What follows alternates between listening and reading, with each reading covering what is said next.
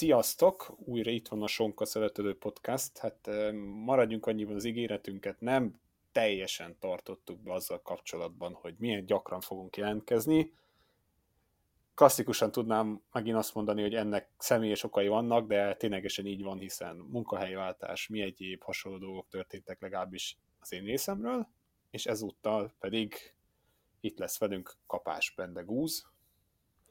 Sziasztok, szép napot, reggel, delet, estét, bárki bármikor hallgatja. Igen, hát nem vagyunk következetesek a jelentkezéseinknek a, a frekvenciájával. Én is azt tudom mondani, amit, amit Bence is, meg amit hát láthattatok a Facebook oldalunkon is, hogy, hogy én is munkahelyváltás folyamatában vagyok, úgyhogy igen, de itt vagyunk. Itt vagyunk, tehát az hogy most itt vagyunk, nem mondom, hogy rendhagyó podcast lesz, annyiban talán, hogy kicsit többet mesézünk nyilván ciklokrost is, majd ezzel is fogunk kezdeni, valamint a Vueltát egy kicsit ecsetelgetjük, hogy jövőre milyen szakaszokat láthatunk, majd ugye Holland rajtja lesz majd a jövő évi spanyol körversenynek, valamint fejenként három-három igazolást, mármint versenyzőt próbálunk kiemelni, hogy miért lesz érdekes az ő igazolása a jövő szezonban, azonban ugorjunk is bele a ciklokroszba, ezen belül is a világkupa versenyeket emeltük ki ez alkalommal, ugye a decemberieket, ha úgy nézzük, akkor az első érdekes, minden szempontból érdekes verseny az a Vádi Szólei világkupa volt, hiszen havon, direktben havon rendezték meg. Lehet -e ennek a sportágnak esetlegesen helye így a téli olimpián, vagy ez, vagy ez csak tényleg úgymond nagy sót akartak csinálni az oroszok, vagy ténylegesen ez is cél lehet, hogy akkor most ezzel a téli olimpiát meglövik a ciklokrosszal? Hát ahogy én láttam, azért azért ennek van helye amúgy. Vagy szóval, hogy lehet helye a téli olimpiákon. Ö, nem tudom, hogy olyan azért, azért a nyári olimpiából a kerékpározás, ha az összes szakágat, az összes felülállt szakágat nézzük, azért egy egész nagy falatot tesz ki. Ugye főleg a pálya. Tehát a pálya az egy majd biztos, hogy te ö, őszintén tartasz engem meg középpontba, de én úgy, én úgy véltem, hogy egy hetet felemész gyakorlatilag a pálya, hogy én néztem az olimpiát. Igen, amúgy igen. Ö, és hogy hát annyi biztos, hogy nem. Ö, de amilyen izgalmakat szülhet a ciklokrosz a havon, a, a, biztos, hogy van helye. A, a jó kérdés az, hogy, hogy a téli olimpia egyébként szükségszerűen havon játszódhat-e, vagy elég önmagában a nagyon hideg, embertelen időjárás, és mondjuk sár. Mert amúgy azt sokkal könnyebben el tudom képzelni, hogy, hogy azt mondjuk, hogy mínuszokban, de nem feltétlenül havon, csak mondjuk egy ilyen undorító jeges időben hajtjuk ki ciklózni a világsztárokat.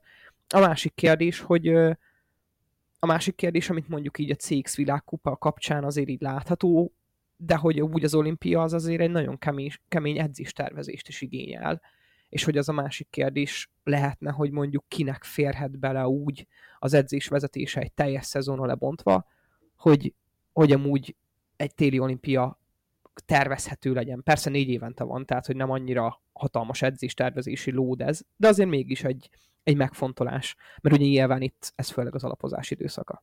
Ne, igen, ezért is nehéz, mert mondjuk, hogyha nagy Isten a Nemzetközi Olimpiai Bizottság is olyat gondol, mint a FIFA, hogy két évente legyen világbajnokság, akkor eldobom az agyamat.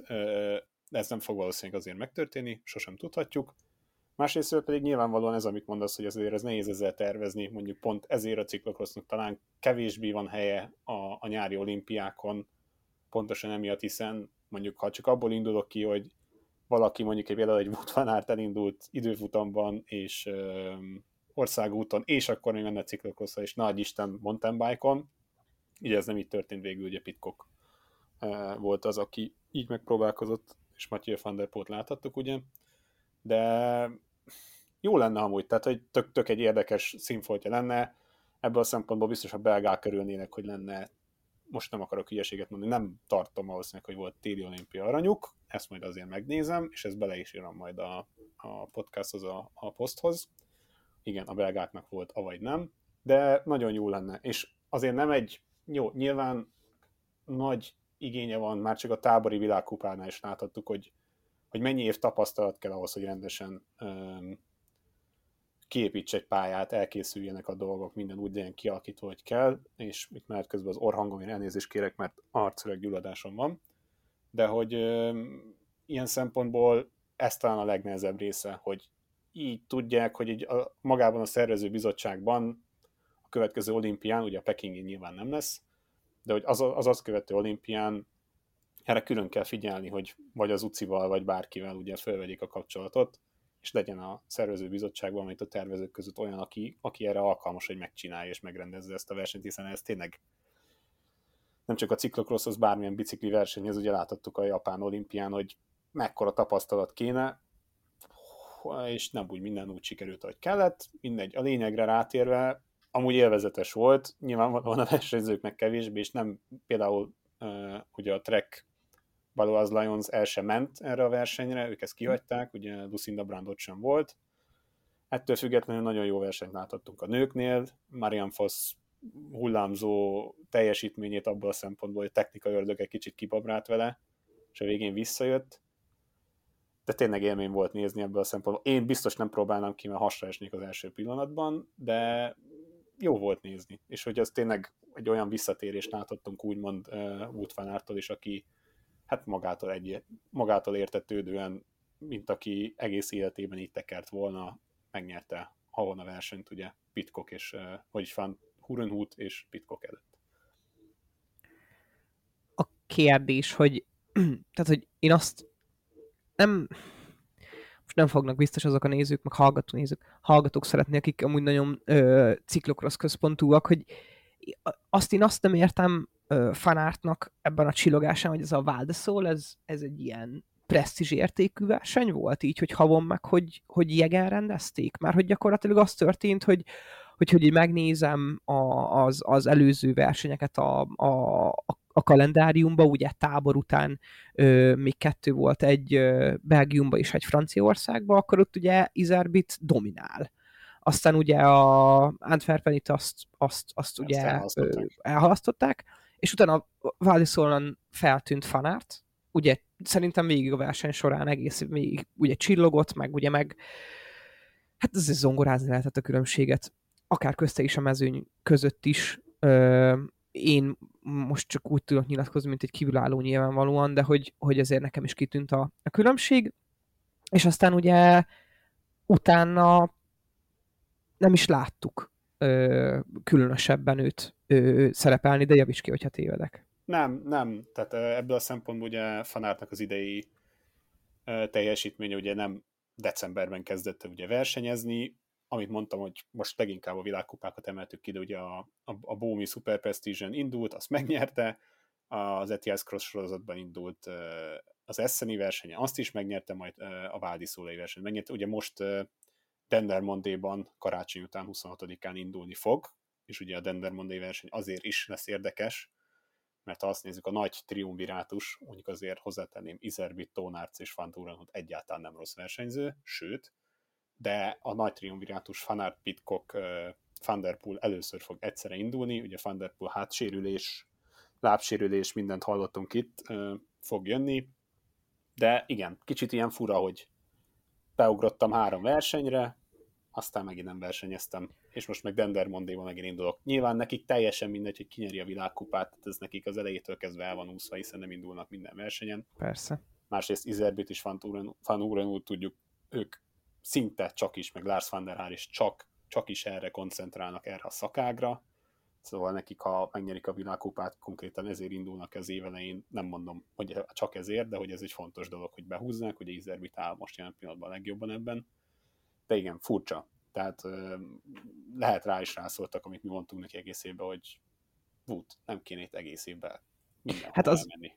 Mondjuk az, az, az teljesen biztos, hogy ugye a, egyrészt ugye a holland ruh, ruhpen, Bence? Ruh, ez mindegy, ezt kimondhatod, hogy akarod, szerintem ruhpen, vagy ruhpen, nem tudom, olyan kell Köszönöm. Kérni. Igen. Szóval ott, ott számomra a legcsillogóbb nevű úriember, az még nem is David van der Poel, hanem az előtte uh, 15. helyen végző egyébként ebben a szakákban nem tudom, hogy mennyire otthonosan mozgó, de biztos, hogy otthonosan mozgó, hogyha David Van Der Poel le tudja győzni, az Tim Merlier, aki, Visszajött. aki egyébként, Igen. aki, szóval, hogy ő egy, ő egy ilyen üdef volt nekem a, a ciklóban. Az biztos, hogy ez, ez, ez, ez az évnek az a szakasza is, ahol a ciklokrosz mellett mind a férfi, mind a női szakákban a Stráváról lehet leginkább tájékozódni, hogy mi a fene folyik itt. Hát ugye azt is látjuk közben, hogyha fanátnak a sztráváját figyeljük, hogy állítólag ő olyan közhírnévnek örvend, hogy rendkívül hiú, és ugye a sztráván ugyanúgy nem nézhetnek ki az activity meg hogy a hajnak mindig be kell, lőle, be kell lennie alaposan lőve. Azt is látjuk, hogy ő december 13-tól kezdődően egy vizmás tréningkemben van Spanyolországban. Na valószínűleg amúgy pont ez volt, hogy így van fölhozta egy kicsit magát előtte, kicsit nem is azt, hogy sztárolta, mert ezt nem mondanám, elindult, ő is megnézte, ez szerintem úgy teljesen rendben levő dolog, uh-huh. majd elment edzőtáborba, kicsi karácsony, és akkor utána beleáll a ciklokos szezonban, hiszen világbajnokság mi egyéb ugye azért lesz itt eh, januárban.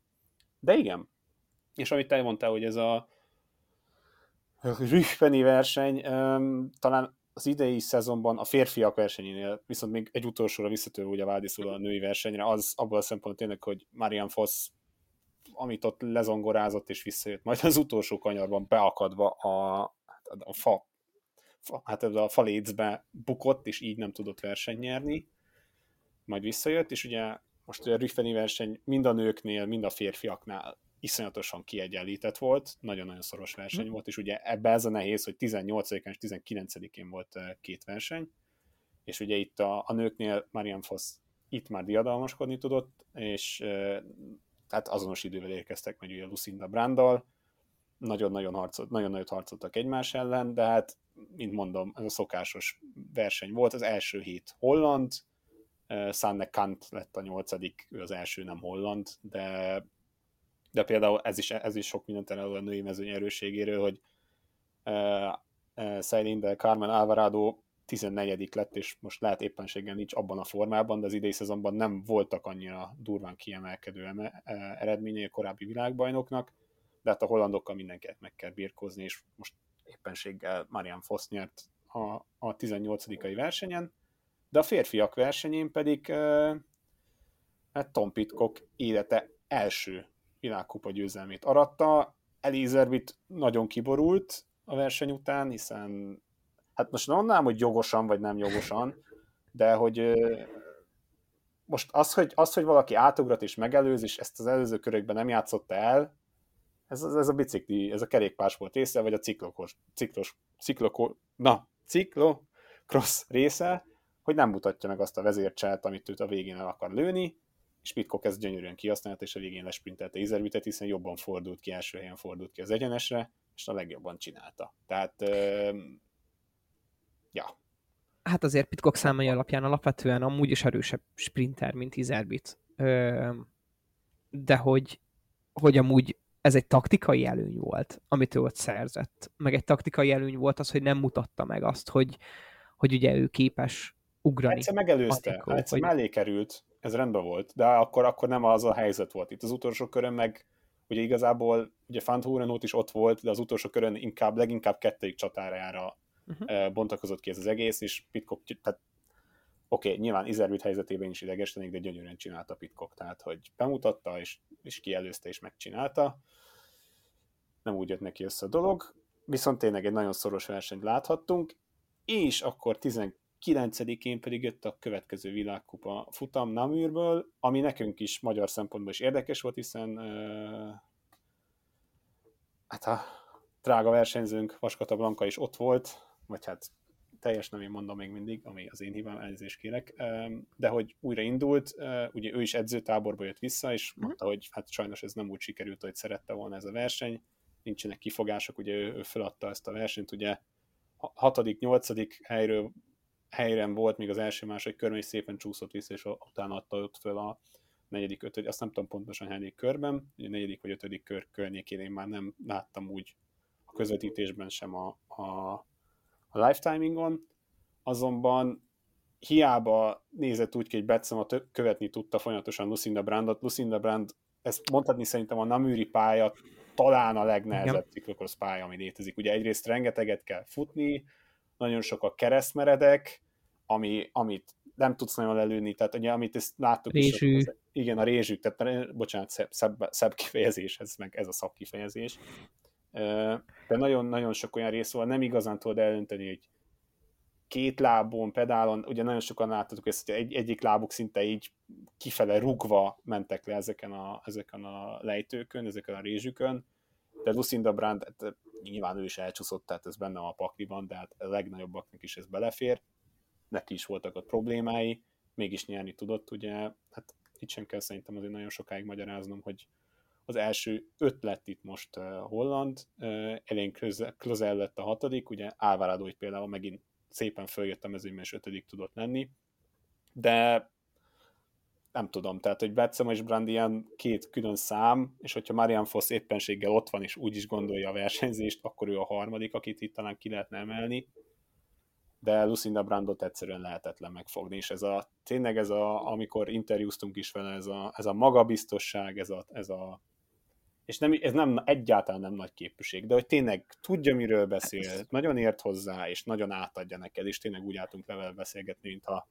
nem tudom, én már minden versenyen őt kérdeztem meg az elmúlt tíz évben, és úgy elmondta nekünk a véleményét, Blankáról is ugye külön még pluszban a véleményét, de hogy tényleg ez a magabiztosság, ez mind személyiségileg, de hát a pályán látszik rajta legjobban, hogy ez mennyire hát, ez alapvetően azért sugárzó tapasztalat is, nem csak Persze. magabiztosság, és amúgy pont az ilyen, ilyen rendkívül technikás és nagyon gyors pályákon tud kijönni az, hogy mennyire ö, maximalista maga az egész szakág is, hogy amúgy persze Brennek is úgy kell versenyezni, hogy, hogy pontosan tudja mindennek a következményét, teljes mértékben is tisztában van a saját képességeivel, tudja, hogy milyen formában érkezik oda, tudja, hogy mit kell elvárni magától, vagy mit várhat el magától, és hát ez, ez egyébként hatalmas előny. Nyilván, amit Blanka egy másik interjúban is azt hiszem mondott, az ugye arról szól pont, hogy a, hogy a női cikló azért nem olyan mértékben szabályzott, meg nem olyan mértékben taktikus még, mint, mint, mondjuk a férfi oldala ennek, hanem itt végig nyílen versenyzés van, és sokkal ösztönösebben reagál az egész peloton. A dolgokra, és nyilván itt az individuális megítélése ennek az, az egy fél életnyi tapasztalat, amivel az egész mezőny előtt, vagy hát mondjuk Alvarado meg mondjuk Blanka előtt jár. Persze nem, nem Fosz előtt, szerintem Fosz pont, az, pont ezért tudja olyan sikeresen megszorongatni uh, Brentet, ha, ha olyan formában van, meg ha olyan napra ébredünk. Um, érdekes volt, nagyon érdekes ezt nézni. Meg rendkívül, rendkívül nézhető, nagyon-nagyon nézhető ez a szakág. Nem, azért mondom, hogy ezt mindenkinek csak tudom ajánlani, hogy egyszer menjen el, akár itthon is elmondod, hogy pontosan melyik versenyekre járjanak az emberek majd, de hogy nézzék meg, mert érdemes, és tényleg jó, lehet a magyar verseny nem azt a tempót kapják, meg azt a versenyzést, de mégis egy elég jó tempót kapnak, és egy eléggé bele tudnak érezni abba, hogy mi, mi, miről is szól ez a sportág, és milyen is. Én, én nem űrben még határozottan kiemelném azt is, bocs, hogy közbeszólok Nem, nyugodtan, nyugodtan. Ö, mintha unóznánk Naműrben kiemelném ezt egyébként azt is, hogy a, a közvetítés minősége nagyon jó volt. Hát jó, a Naműrben azért tényleg szerintem, ha jó, sokan mondanák, ugye sokan sokfélet mondanak, hogy melyik verseny az, ami. A Naműri pálya minden alapján szerintem az egyik legnehezebb, kivéve, ha nem nézik azokat a pályákat, ahol rengeteg homok van, és rengeteget kell pluszban amiatt futni. Mert ugye, mert ugye azért ez elég necces tud lenni, meg elég rossz tud lenni de ez a Namuri pálya minden szempontból ugye rengeteg rézsút, a rengeteg hirtelen meredek, a rengeteg hirtelen lejtő, az nagyon sok ilyen kereszt rész, tényleg a elején meg ugye nagy emelkedővel indítasz, egy hosszú nagy emelkedővel, és pont ezért iszonyatosan, tehát ha össze akarsz rakni, még egy minimális homokot beleraknál, akkor ez tényleg 99,9%-ban a legkomplettebb ciklokrosz pálya lenne valaha, mert tényleg minden benne van. És ez a férfiaknál is kijött az, hogy mennyire itt ugye az a, az a rész, ugye ezt mondta például, amit Lars Vannerral beszéltünk ott, hogy ő szereti az elejét megnyomni. Neki ez a verseny most nem jött össze, e, ugye 12. helyen zárt végül csak, de hogy például Tónárcán láthatjuk azt, hogy mennyire megnyomta az elejét a Naműri világkupának, és már gondolhatta azt az ember, hogy hát jó, hát akkor ő elment ezzel, és akkor itt meg is nyeri ezt a versenyt. Iszonyatosan beragyott szegény ott a negyedik kör környékén. Ugye Pitcock is szerintem sokkal inkább okosabban tette volna, Fantóranhútra figyel inkább, és nem próbálja tartani valamennyire Tónárc mögött a távolságot, és vele akar tempót menni, mert ugye pont ez lett a veszte, hogy Fantóranhút meg nagyon jól osztotta be az erejét, és meg tudta előzni ugye miután Pitcock megőzte Tónárcot, utána meg tudta előzni Pitcockot, és ott tudta hagyni, és végül 36 másodperces előnye nyert, és ez ami furcsa, ezért mondom, hogy itt beszélünk arról, hogy jó, jön a triumvirátus a 26-án, ugye itt a hétvégén is lesz egy hatalmas Igen. verseny, de Van Horenhout nagyon rossz érzés kimondani, csak második világkupa győzelmét hogy gyűjtötte most be. Pedig egy mekkora versenyzőről van szó. Tónár se nyert rengeteget, Izerbics nyert annyit, de hát ezért mégiscsak számra sokkal több győzelme van ennek a két másik belga versenyzőnek. Itt meg ugye a másik, ami a másik verseny a hollandok, itt a belgák voltak, az első hétben csak Pitcock nem belga. Szóval elég jól osztották itt a dolgokat. Azért azt hozzá kell tenni, hogy hogy pár, pár dolgot, amit, az, ahhoz, amihez mondtál, azt hozzá, hozzá szeretnék tenni. Az első az az, Jó, hogy uh, Namürben uh, a, az egész a legkomplexebb dolog az, hogy borzasztó saras volt végig egyébként az egész igen, pálya.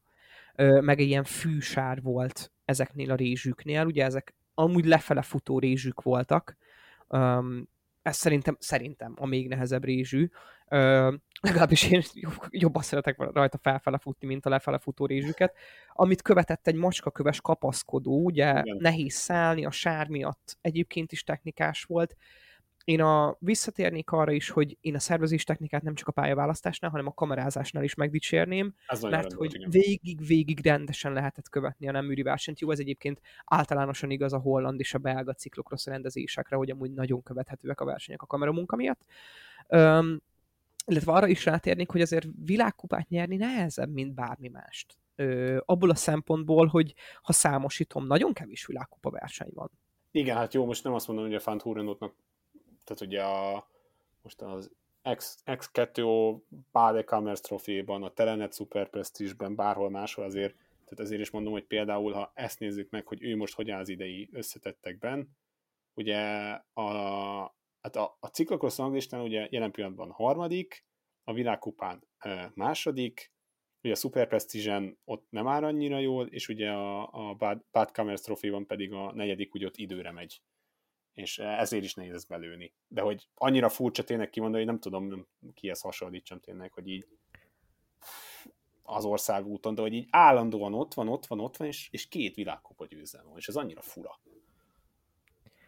Akkor triumvirátus uh, 26-án Belgiumban, uh, Dendermondéban Bence kinyár. Nem Thunderful.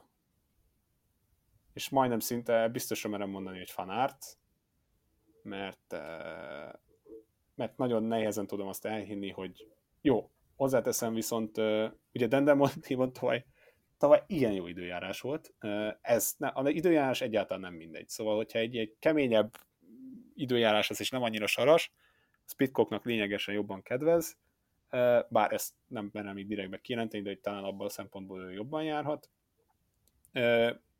De én azt, azt szeretném látni, hogy nem ha hárman vannak, és hárman versenyeznek egymás ellen, és úgy, úgy nagy verseny van, és tök mindegy, melyik ez a három, tehát hogy itt nem is arról beszélek, hogy ez a triumvirátusnak kell lenni, az örömteli, de mindig egy kicsit úgy megöri azt a versenyt, megöri az a versenyt, hogy valaki elmegy, és akkor az úgy domináns is megnyeri. Tehát, hogy pont a ciklokrossznál, ugye itt is ez megtörténhet, nem beszélve mondjuk, ha valaki a Tour de France így nyeri, hogy minden szakaszon egy kicsit oda pörköl mindenkinek, nem baj, megnyeri, megérdemli, csak hogy maga a verseny szempontjából lesz így jobb látni. De szerintem Fanárt, ha itt nagyon nem lesz nagyon, nagyobb problémája, akkor ezt meg fogja nyerni. Tehát azért Dendermondiban van homok, van lépcső, van több felfutó, van egy jelentős emelkedő, ahol fel kell kaptatni, lesz ugrás lehetőség, Ó, hát aki tud. Lesz. Tehát, hogyha végignézzük magát a, a pályarajzot, akkor ez egy igen érdekes, szintén rendkívül technikás pályának mutatkozik. Nem tudom. Ö, kockadobás, kijön, és akkor mondhatok egyet, nem tudom. Én amúgy tudod, én bemondom volt. Csak hogy ellened menjek. Jó, ez, ez nem baj, ezt így meg lehet. Ez, ez a lényeg az egésznek, hogy ez a szép, tudod, jó, nem minden esetben az a szép, a különbözőt mondunk, mert ha egy egyértelmű esetnél más mondunk, mint például a fociban, az szar, tehát ez nem jó, de ilyen esetekben, hogy másképp látjuk verseny előtt, az teljesen rendben van. Fociba azért én nem állok úgy, hogy én Ja, nem, nem, nem, hát most ha Jakab itt lenne, akkor ez vevő lett volna egy Zombori Púl Sándor hasonlatra, majd ezt majd legközelebb előjük, mikor ő is itt lesz. Na de igen, azért most szerintem ennyit összesen egy podcastban talán nem beszéltünk a ciklokrosszról, de ezt próbáljuk majd így tartani, hogy nagyobb blokkokban összefoglaljuk a, a ciklokrosz történéseket, így havonta legalább egyszer, kiegészülve ugye majd az országút. Most is ez a terv, igazából így fogjátok majd látni. Persze azért itt most a, a következő blokk ugye az a Vuelta lesz, ugye... Amit kezdjünk el, amit kezdjünk el. Amit kezdjünk el, igen, hogy kihirdették ugye a jövő évi uh, szintrajzokat, profilokat, szakaszokat, ugye Hollandiából indul majd a mezőny, egy nagyon picit benéz Belgiumba Benji Nazen nagy örömére, ugye egy kettős uh, falun, városon, ami egyik fele Belgium, másik Hollandia, és ott lesznek, de hogy uh, egy csapatidőfutammal indul majd a, a Vuelta, meglepő módon a Vuelta lesz a legtöbb időfutam, ha nem nézem a Giro, most lehet hülyeséget mondtam. Nem. Mm, egy. Nem. Több lesz. Egy kilométerben több lesz. Több lesz. Hát mert ugye lesz 31 kilométeres egyéni majd, és lesz ugye 23 kilométeres 23, így van. És ugye ezzel tehát... indulnak, ja, hát biztos nagy ünnep lesz a hollandoknál azért, tehát hogy elindul egy három, három hetes onnan, az nem lesz rossz. Ugye itt is igazából az első ugye Ütrecht, Ütrecht, Hertogenbos leginkább a tenisz miatt maradhat meg szerintem a sportrajongóknak, hiszen egy nagyon jó füves pályás torna van ott, és akkor így mennek vissza Ütrechtbe. Igen. És a harmadik szakasz ugye pedig az már uh, Dél-Hollandia, ugye ez Breda, és akkor itt egy picit ugye itt pont ez a, a Barle-Nassau település, ami mindkettő egyszer ugye így mennek majd át. Ugye ez, ez, ez a három szakasz lesz ugye Spanyolországon kívül, és akkor Spanyolországon északon indulnak majd Baszkföldről, ugye Vitoria Gasteiz, és egy, hát rövid kaptatóval fejeződik be, de rengeteget fognak már mászni, itt rögtön az első ilyen uh, spanyol etapon, és akkor Baszföld szívében maradnak, hiszen uh, egy, hát egy mondhatni egy ilyen San Sebastian klasszikus szeret láthatunk majd az ötödik szakaszon. Mondanám, hogy ha itt lenne Evenepol majd ezen a versenyen, akkor ezt ő megnyeri, mert ez nagyon fekszik hát neki. Vannak, vannak erre, vannak erre vonatkozó híreink, plegykáink, hogy Evenepol azért benéz a Vueltára. Öm, az első három szakaszról, ami ugye Utrecht környékén valósul meg, meg Bredában ér véget, azért ugye ezek mind gyakorlatilag ilyen hát ez sík. Nyilván a TTT a sík, szerintem a Vuelta szervezők majd megkérik a, a kedves holland lakosokat, hogy minden kerti csapot zárjanak el. Örülök annak, hogy ezt nem hagyja a Vuelta kihagyni ezt a, kihalni ezt a kihalófélben lévő Szerintem ez egy panoráma verseny. Én ezt szeretem. Tehát, hogy én szeretem, van ennek ilyen romantikája. Kicsit olyan pálya jellegű a TTT, mert hogy minden ilyen nagyon ritmusra van beállva. Jó, Azért a pálya az ritmus Emlékszem, mit, mit, mit, mondtunk a brit kör után, hogy fú, emberek itt mióta nem tekertetek TTT-t. Hát le, azt tudjuk, azt tudjuk uh, Atinak a sztrávájából, hogy a, hogy, hogy a Grupama az egyébként ők tekertek TTT gyakorlásokat. Tehát, hogy neki volt fent, ha én jól emlékszem, Attilának a Strávájára volt fent TTT gyakorlóköre. Úgyhogy igen, gyakorolni kell ezt a műfajt, meg leginkább nem szabad hagyni kihalni. Aztán a másik részen ugye lesz egy emelkedő, ez egy hár, harmadik kategóriás, azt én azt mondanom, hogy semmi. Hát, Nekem nem semmi, persze, tehát ez nekik semmi, igen. Igen. Ö, és igen, folytas kérlek, a San Sebastian klasszika az, az egy fincsi dolog lesz. Igen, ugye azért az a vicc, hogy jól csinálják meg, mert az ötödik szakaszon, ami San Sebastian klasszikus, benéznek San Sebastianba rögtön a szakasz elején, de igazából ugye Bilbaon fejeződik be a szakasz, és kétszer másszák meg majd a, ugyanazt az emelkedőt a végén, az átod Vivérót, de mondom, ez, ez, egy, ez egy ilyen tök kellemes mindenkinek, mindenkinek jó lehet, nyilván sprintereknek nem, tehát ez nekik nem annyira fog feküdni, és akkor rögtön egy, még ott Baszkföldön kapunk egy, hát nem gyenge hegyi befutót a, hát a hetedik szakaszon, vagyis a hatodik szakaszon, Fú, Fincsi. igen, ennek is szép neve van, az Ascensional Pico Jano, Jano, San Miguel de Aguayo, hát körülbelül amilyen hosszú a neve, olyan hosszú az emelkedő is, mondjuk nem, mert 13, uh, kevesebb, mint 13 kilométer, azért rögtön az első héten 1400 méter, 1100 méter magasra mennek fel, azért az úgy jól tud esni. Hosszú emelkedő, és itt ugye, amit ezt nagyon szeretem ezeket, amikor a honlapokon ezt írják ki, hogy ugye Fernando Escartán, Escartin, ugye a, mint a, a helyi Prudom, mondhatjuk így, jó, az Escartin nem volt. Hú, hú, hú. Igen, ezt nem szólom, nem szólom így le az embert, mert inkább fordítva kéne mondanom, hogy a, a spanyol Igen. Prudom, A spanyol Prudom. a spanyol Prudom, ez így nem, nem jó, mindegy, tehát hogy ezt mondja, hogy ez egy hosszú emelkedő, kiszámíthatatlan, és lehet, hogy lemarad egy esélyes. Na most, ha nagyon számít akarok mondani, akkor lehet Kisfum itt szakad majd le, de én nagyon kívánom, hogy a jövő évben már jobban tudjon teljesíteni a négyszeres Tour de France győztes versenyző, reméljük így is lesz. Azonban viszont tényleg ez a, ez a hatodik szakasz itt eléggé kemény lesz, és a, a hetedik az egy ilyen azt mondanám, a Degenkolb indul és kibírja, megnyeri régen, ez a klasszikus verzió lett volna, hiszen mennek egy rettentő hosszú uh, uh, passzon át, majd utána lesz egy ilyen hát egy ilyen lejtmenet szinte. Hát az van, az van, hogy a lejtmenet a finishig valójában 70 kilométer. Igen.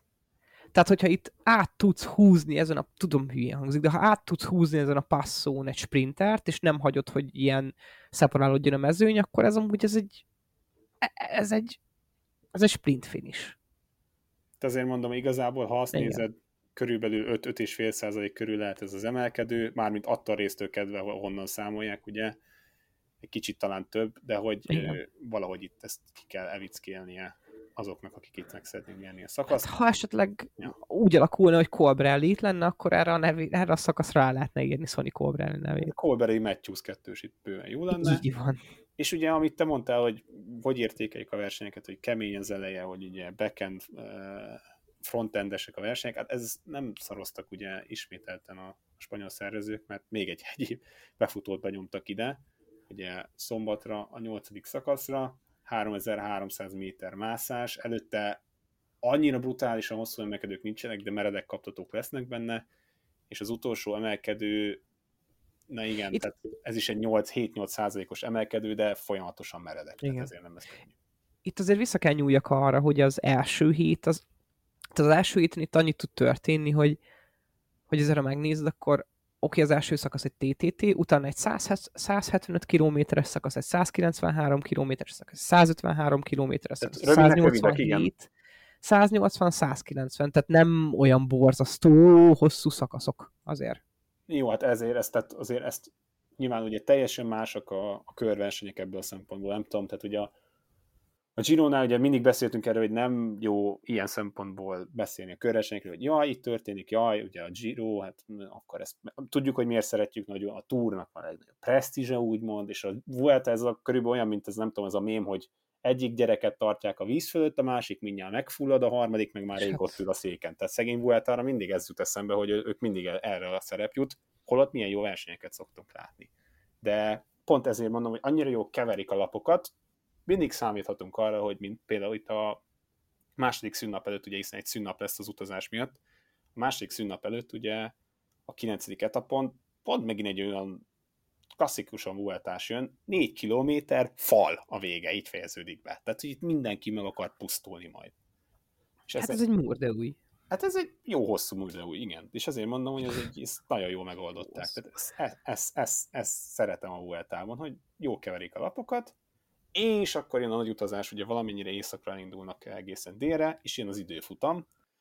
Hát ugye Elche, Alicante, mondanám, hogy ez egy nagyon szép focirangadó, mondom, nem megyek be tovább ma már a fociba, de annyi spanyol település jön itt elő, hogy ihaj Kedvemért. igen, ugye Bendegus szerintem ez elég jó ki lehet égetni. Minden esetre ugye végig mennek ott szinte a parton, ugye a mediter, hát magyar, magyarul ugye nem mediterrán tenger, a földközi tenger partján, és ugye ez egy elég szép terület lesz, nyilvánvalóan turisztikai szempontból sem utolsó, erre hozták el őket, de itt konkrétan a, a szél miatt elég komoly problémák lehetnek.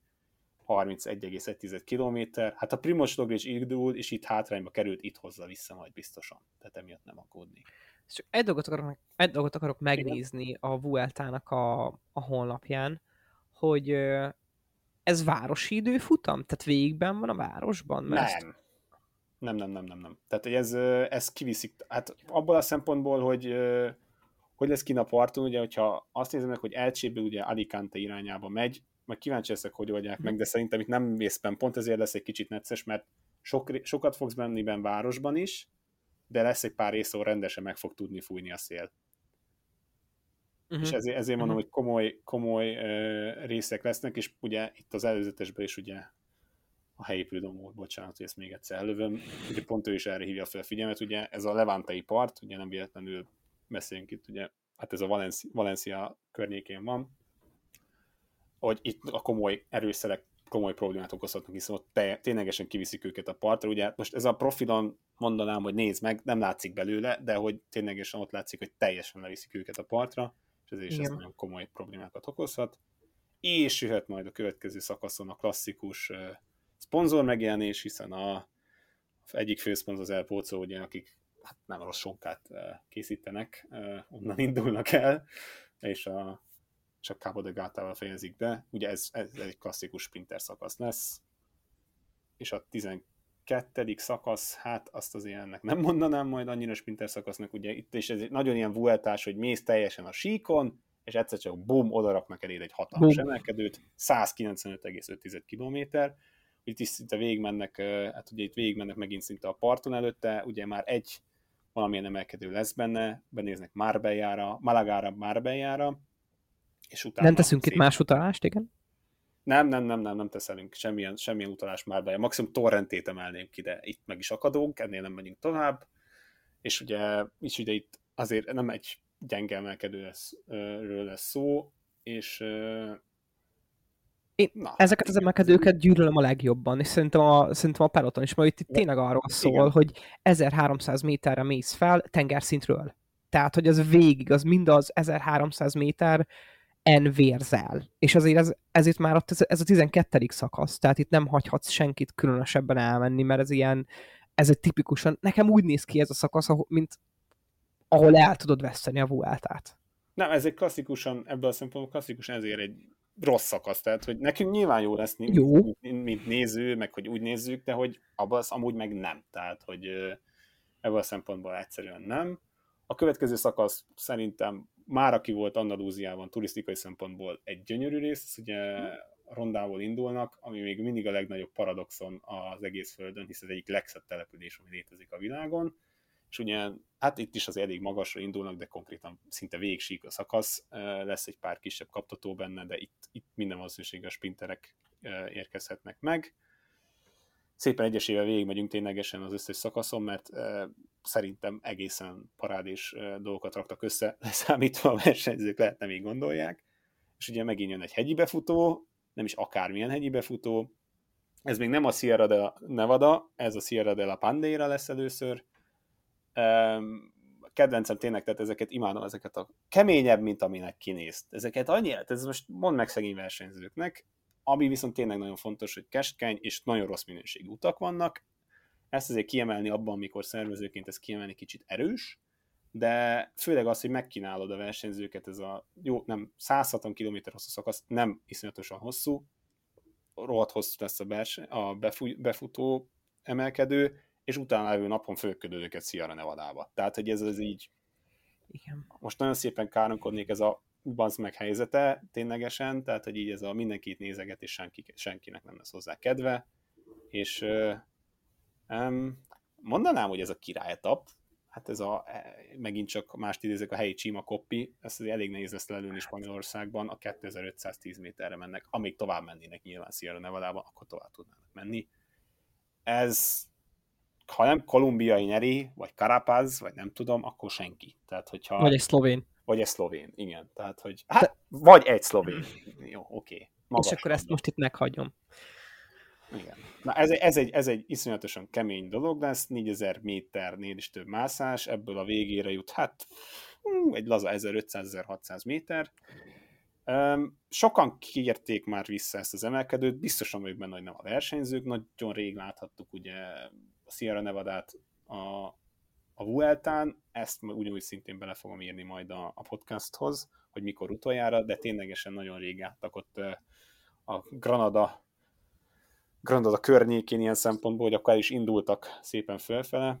Ugye Granada úgy, itt nyilvánvalóan útba esik, tehát hogy ez, ezt is jól megoldották, hogy bemennek Granadába, utána lesz egy, egy, egy komolyabb emelkedő már, és utána jön majd csak a Sierra Tehát itt is, itt is nem a meredegség ez egy, ez egy első, nem ez egy első kategóriás emelkedő, aztán egy kiemelt kategóriás igen, emelkedő. Igen, igen. Tehát, ez... hogy, és az az első kategóriás emelkedő is lehetne amúgy már kiemelt, mert ott ú, ott azért ránézve a tetejére azt a csücsköt, látod ezt a hazugságot, ami amúgy egy ilyen meredeknek, vagy egy ilyen, egy ilyen egyenesnek tűnő a vége előtt, és akkor ott még egy pincs, ott szenvedsz egyet, legurulsz, és akkor aztán gyakorlatilag egy szintén egy kis buckával kezded meg majd onnan ott van még a kettő között, az első kategóriás között és a kiemelt között még egy átdobó, és az átdobó végéről kezded meg 1000 méterről azt az 1300 méter mászást, ami gyakorlatilag, nem tudom, ránézek erre a profilra is, hát ez egy süveghegy amúgy,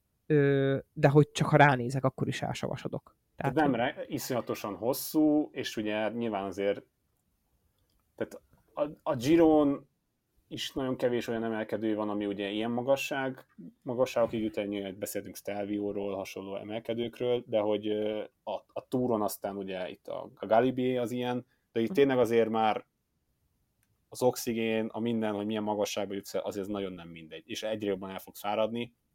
Itt, nagyon, itt, itt rengeteg időt lehet megkapni ezen a szakaszon, és szünnap után jön, hát papíron két szakasz, a második az semmiképpen nem e, sík szakasz, ezért is az utolsó héten a Vueltának most se lesz olyan igazán brutál királyetapja, lesz kemény etapja. Ugye láthattuk tavaly is, hogy hát egy Miguel Ángel López itt egy olyan szakaszon szállt ki, amit nem gondoltuk volna, hogy ki fog szállni. Más, más indoka is voltak rá biztosan, nem csak, hogy elfáradt, de hogy lejtmenet, emelkedő, emelkedő lejtmenet, iszonyatosan ki fogja fárasztani a versenyzőket, főleg, hogy az azt követő napon két, megint két első kategóriás emelkedővel zárják le az etapot, a, a, a, a, majd az etapot a 18. etap, ami 191,7 km lesz.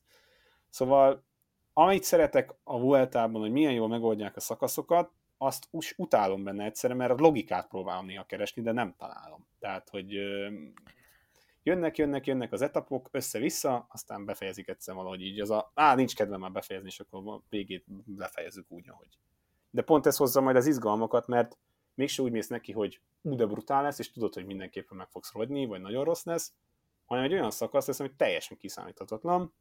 Ugye itt is e, például a 19. szakasz, ugye 132 km, ez egy körpálya konkrétan, Igen.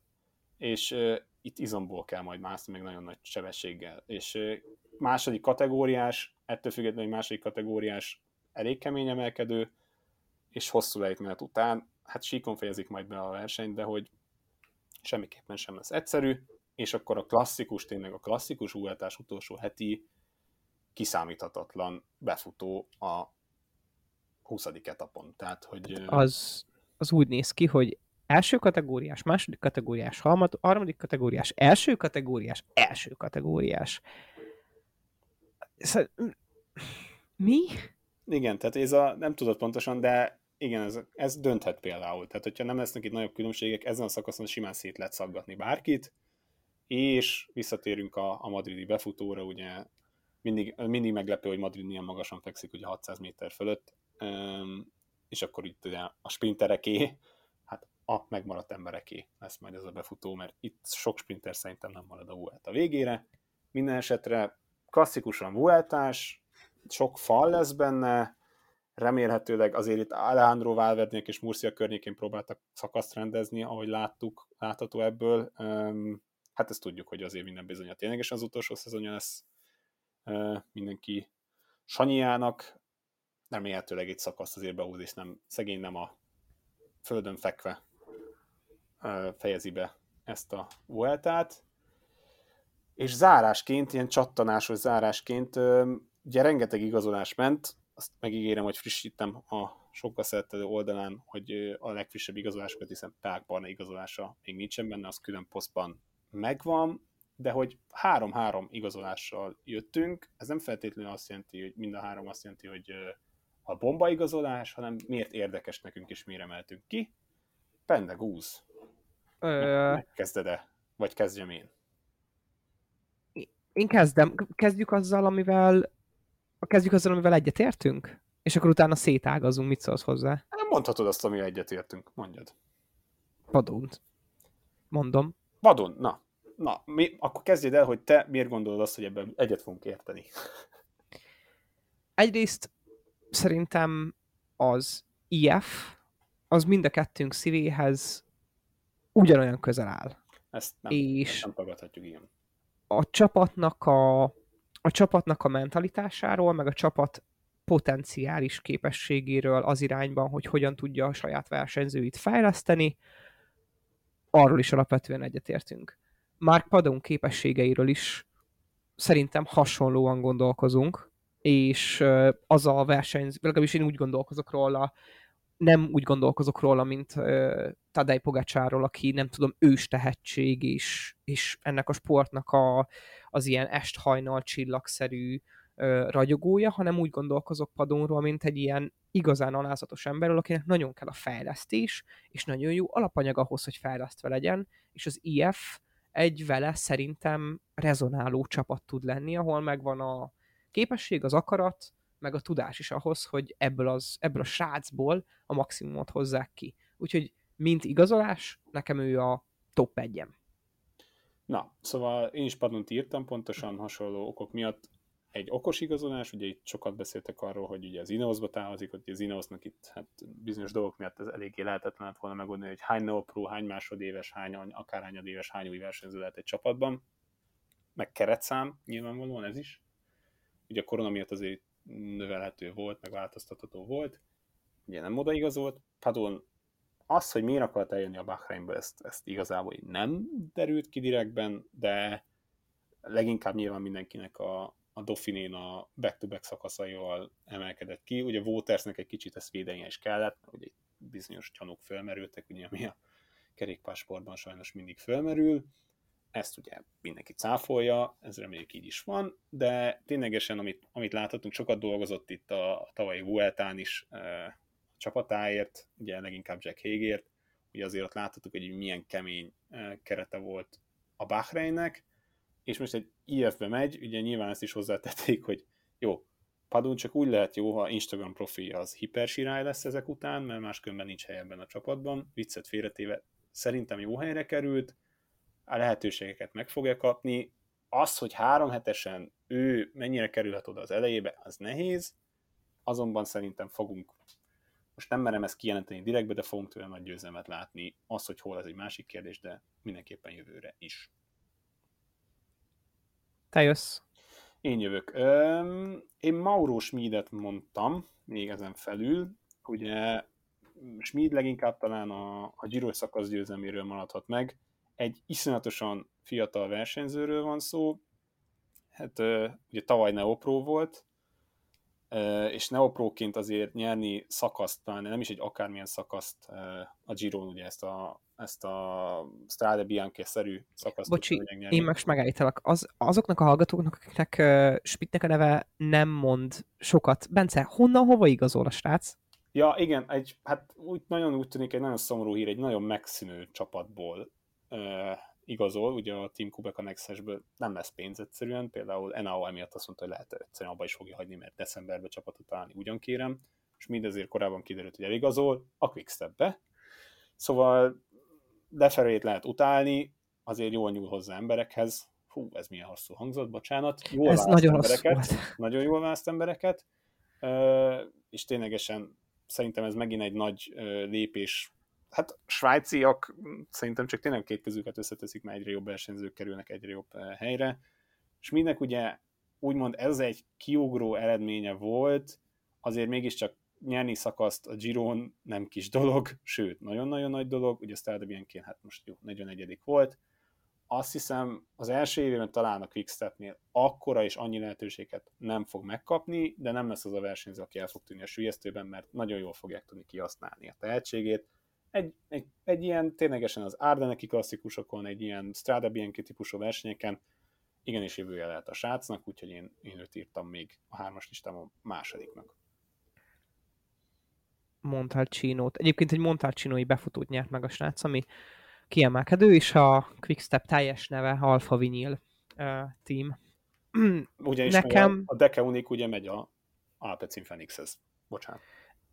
Nekem a második legérdekesebb igazolásom az külön Sonki posztban is meg van örökítve, de verseng egy másik igazolással, igazolással, szerződés hosszabbítással is, és ez uh, Grönevégennek az igazolása. Uh, ugye ő a Vizmától jön el, és az Exchange felé megy a srác, és nem tudom, hogy, hogy az áll mögötte, hogy milyen teljesítménye van éppen, és hogy vagy egy marketing érdek a, a, a Jumbo-nál, mi szerint vele nem akarja folytatni a munkát. Nem, amúgy, amúgy szerintem, ami kommentbe is tök jól érkezett ott, kedves olvasunk, hallgatunk, hogy mondjuk, hogy ott is érkezett ez, hogy azért a, a Jumbo Viszmának elég komoly fiatal neveik lettek hirtelen ott még a második, harmadik sorban, és szerintem inkább rájuk mennek már. Azért Grüneregen is egy idős versenyző, nem er, szó se esik erről, de hogy azért itt a Koiv, meg uh, vannak többen, akik ott kicsit úgy ráncigálták már bajszát. Váltás egyértelműen, másrészt pedig a Bike Exchange-nek kellett egy sprinter. Tehát Matthews már nem, nálam nem feltétlenül abba a sprinter kategóriába tartozik, sokkal inkább klasszikus kategóriába tartozik nálam. Öm, érdekes ez, mert nekem a, egyébként a, a vele versengő igazolásom, ami nem igazolás, hanem egy szerződés hosszabbítás, az a mai hír, azt hiszem, hogy hosszabbítottak nyilván a halálig és tovább Roglicsal a Vizmánál, és hogy a Vizmá azzal a kiegészülve, hogy nekik már a azért a második, meg a harmadik line is nagyon erős, azért róluk el lehet mondani, hogy, hogy abszolút egy ilyen GC csapatot akarnak ők növeszteni, és nem tudom rámenni az Ineosnak a...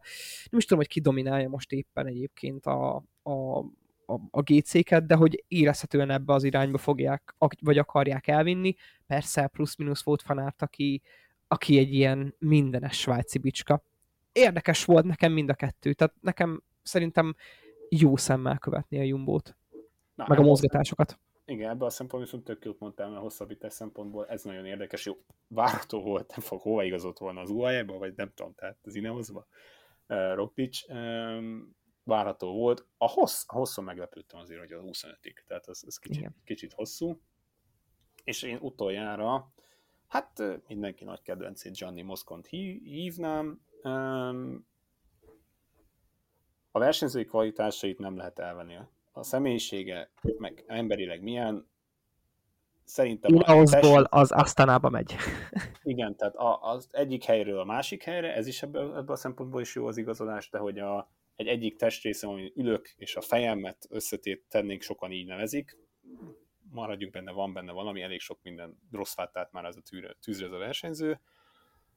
Nagyon jó szezonja volt, nyilvánvalóan a Paris Rubé ki lehetne emelni, hiszen hát benne volt, hogy megnyeri, azért azért a Paris Rubén kevesen álltak ilyen jól, nyilván a defekt, a bukás, azért itt közbértek dolgok.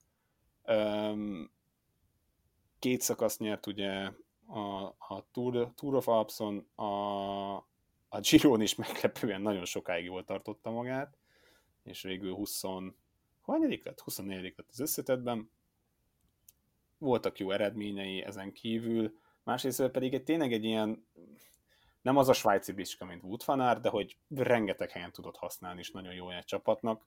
Tapasztalt versenyző, 27 évesen is nagyon tapasztalt versenyző már, és szerintem az asztalnák másrészt klasszikus versenyző, aki mondjuk ténylegesen a kockaköves, macskaköves klasszikusokon és az ilyen rövid kaptatós klasszikusokon jól mehet, az kellett nekik egy, meg is érkezett, és szerintem azzal is számoltunk, hogy ő jó pár versenyt fog nyerni jövőre, ha nem is jó pár versenyt fog nyerni, de sok verseny ott az elébe személyiségtől, eltekintve. Tudom, hogy ezt nagyon nehéz a kettét külön szedni, de a versenyzői mi voltját, a versenyzői kvalitásait el kell ismerni. Azért én annyit tudok ehhez hozzátenni, hogy szerintem minden nagyon jól összefoglaltál, szakmailag mindennel egyetértek, amit, ami elhangzott a szádból. Ö, kollégámnak nem nevezhetem ö, Robit Davidsont, aki a, a, a cyclist.co.uk-n ír, ő mondta egyszerűen azt, hogy Gianni Moscon egy rendkívül asztana igazolás. Hát persze, hát ez és én, tehát ez, ez egy, egy, egy-egy fit, meg egy-egy egy-egy meccs azzal a csapattal, akit, ahova ő ment. Az én harmadikam ö, két magyar igazolás. Ö, az egyiket elmondom, mert elmondhatom, nyilván nem úgy ö, Filutás Viktornak az Adria mobil igazolása nekem egyébként tetszik. Igen úgyhogy hogy, hogy, hogy, a, hogy ő folytathatja, meg nyilván ilyen csapatnál folytathatja a karrierét, mindazon, mindat alá tekintve, hogy az első Montis edzésén komoly sérüléseket szerzett, és éppen most lábadozik belőle. De annak is nagyon örülök, hogy Peák Barna magas szinten folytathatja a versenyzést. Olyan magas szinten, mint ahogy ő azt egyébként megérdemli. Igen, tehát azért, és szerintem, ugye emeltük, hogy itt az IF volt itt a nagyon hipster csapat, azt szerintem a, a, a Vant itt nagyon-nagyon sokan megkedvelték tavaly, és, és egy nagyon jó helyen került, és úgy érzem, sokkal több lehetősége Igen. is lehet magáért is akár menni majd. Kik, nem, nem meglepődt, tehát ez egy, ugye, ott volt ugye szó volt arról, ugye kijött a, a Bike exchange hogy nem marad, és ugye itt volt, lehetett olvasni olasz csapatokról, prokonti csapatokról, és itt gondolkoztam már, hogy hú, akkor most itt mi lesz, hogyan lesz, merre megy, és, és, és kicsit ez, ez, ez, ez lepett meg, hogy ez a csapat jött. Tehát nem az, hogy Tour, az majd, hogy nem biztos voltam benne, és, és bíztam benne, hogy azért ő a World Tour-ban folytathatja, és végül így lett ugye az Inter Marché Vanti Gubernél lesz jövőre, és ez egy nagyon kiváló lehetőség számára, és kívánom neki, hogy igen, sokszor egyre többször messe magáért, mert a versenyzői kvalitásai neki is megvannak, és ugye így három magyar versenyzők van a World Tourban, ugye Vasbanka ugye ott lesz az SD Works-nél, SD Works-nél. Walter Attilát ugye, hát jelezte, hogy nagyon sokat láthatjuk majd az Eurosport képernyőn, szóval biztos azt jelenti, hogy jó versenyeken fog indulni, és bízunk benne, hogy ugye Peák Barnával egyszerre, és két magyar másik sráccal kiegészülve, Fetter Erikkel és Dina négy magyar versenyzőnek szoríthatnánk, de ha úgy alakul, és Peliká János is egy is ott lenne az Androni, Andrónival, annak is nagyon tudnánk örülni, és akkor öt magyar versenyzőnek szoríthatnánk. Az biztos, és ezt próbálunk jobban figyelni a következő évben, hogy minden egyes magyar versenyzőre figyeljünk, és, és próbálkozunk minél több ször megszólaltatni is őket. Ugye mondtam is, hogy ez a személyes okok, munkaokok miatt nem úgy sikerült minden, amit szerettünk volna, de biztos, hogy meglepetésekkel várunk titeket majd az új évben. Interjú, podcast hasonló szempontból, és remélem valamennyire egyetértetek azzal, amilyen neveket itt kiemeltünk a végén, egyrészt magyar szempontból is, hogy benne Guz tök jó, hogy kiemelte a magyar versenyzőket, és áldott békés ünnepeket kívánunk nektek, ez a mi karácsonyi ajándékunk nektek, hogy jelentkeztünk még egy podcasttal, majd beigli evés közben és görgőzés után közben menet, nem tudom, lehet majd meghallgatni a dolgokat, és vigyázzatok magatokra ne legyen arcüreggyulladásotok, mint nekem, úgyhogy, és orhangotok sem, mint nekem. Úgyhogy tényleg sok-sok puszi nektek. Áldott Vigyázzatok magatokra, hogyha nem görgőznétek, akkor pedig maradjatok láthatóak. Az is. Ez békés, békés ünnepeket és boldog új évet! Boldog új évet, úgyhogy tényleg a legjobbakat kívánjuk nektek. Sziasztok! Sziasztok!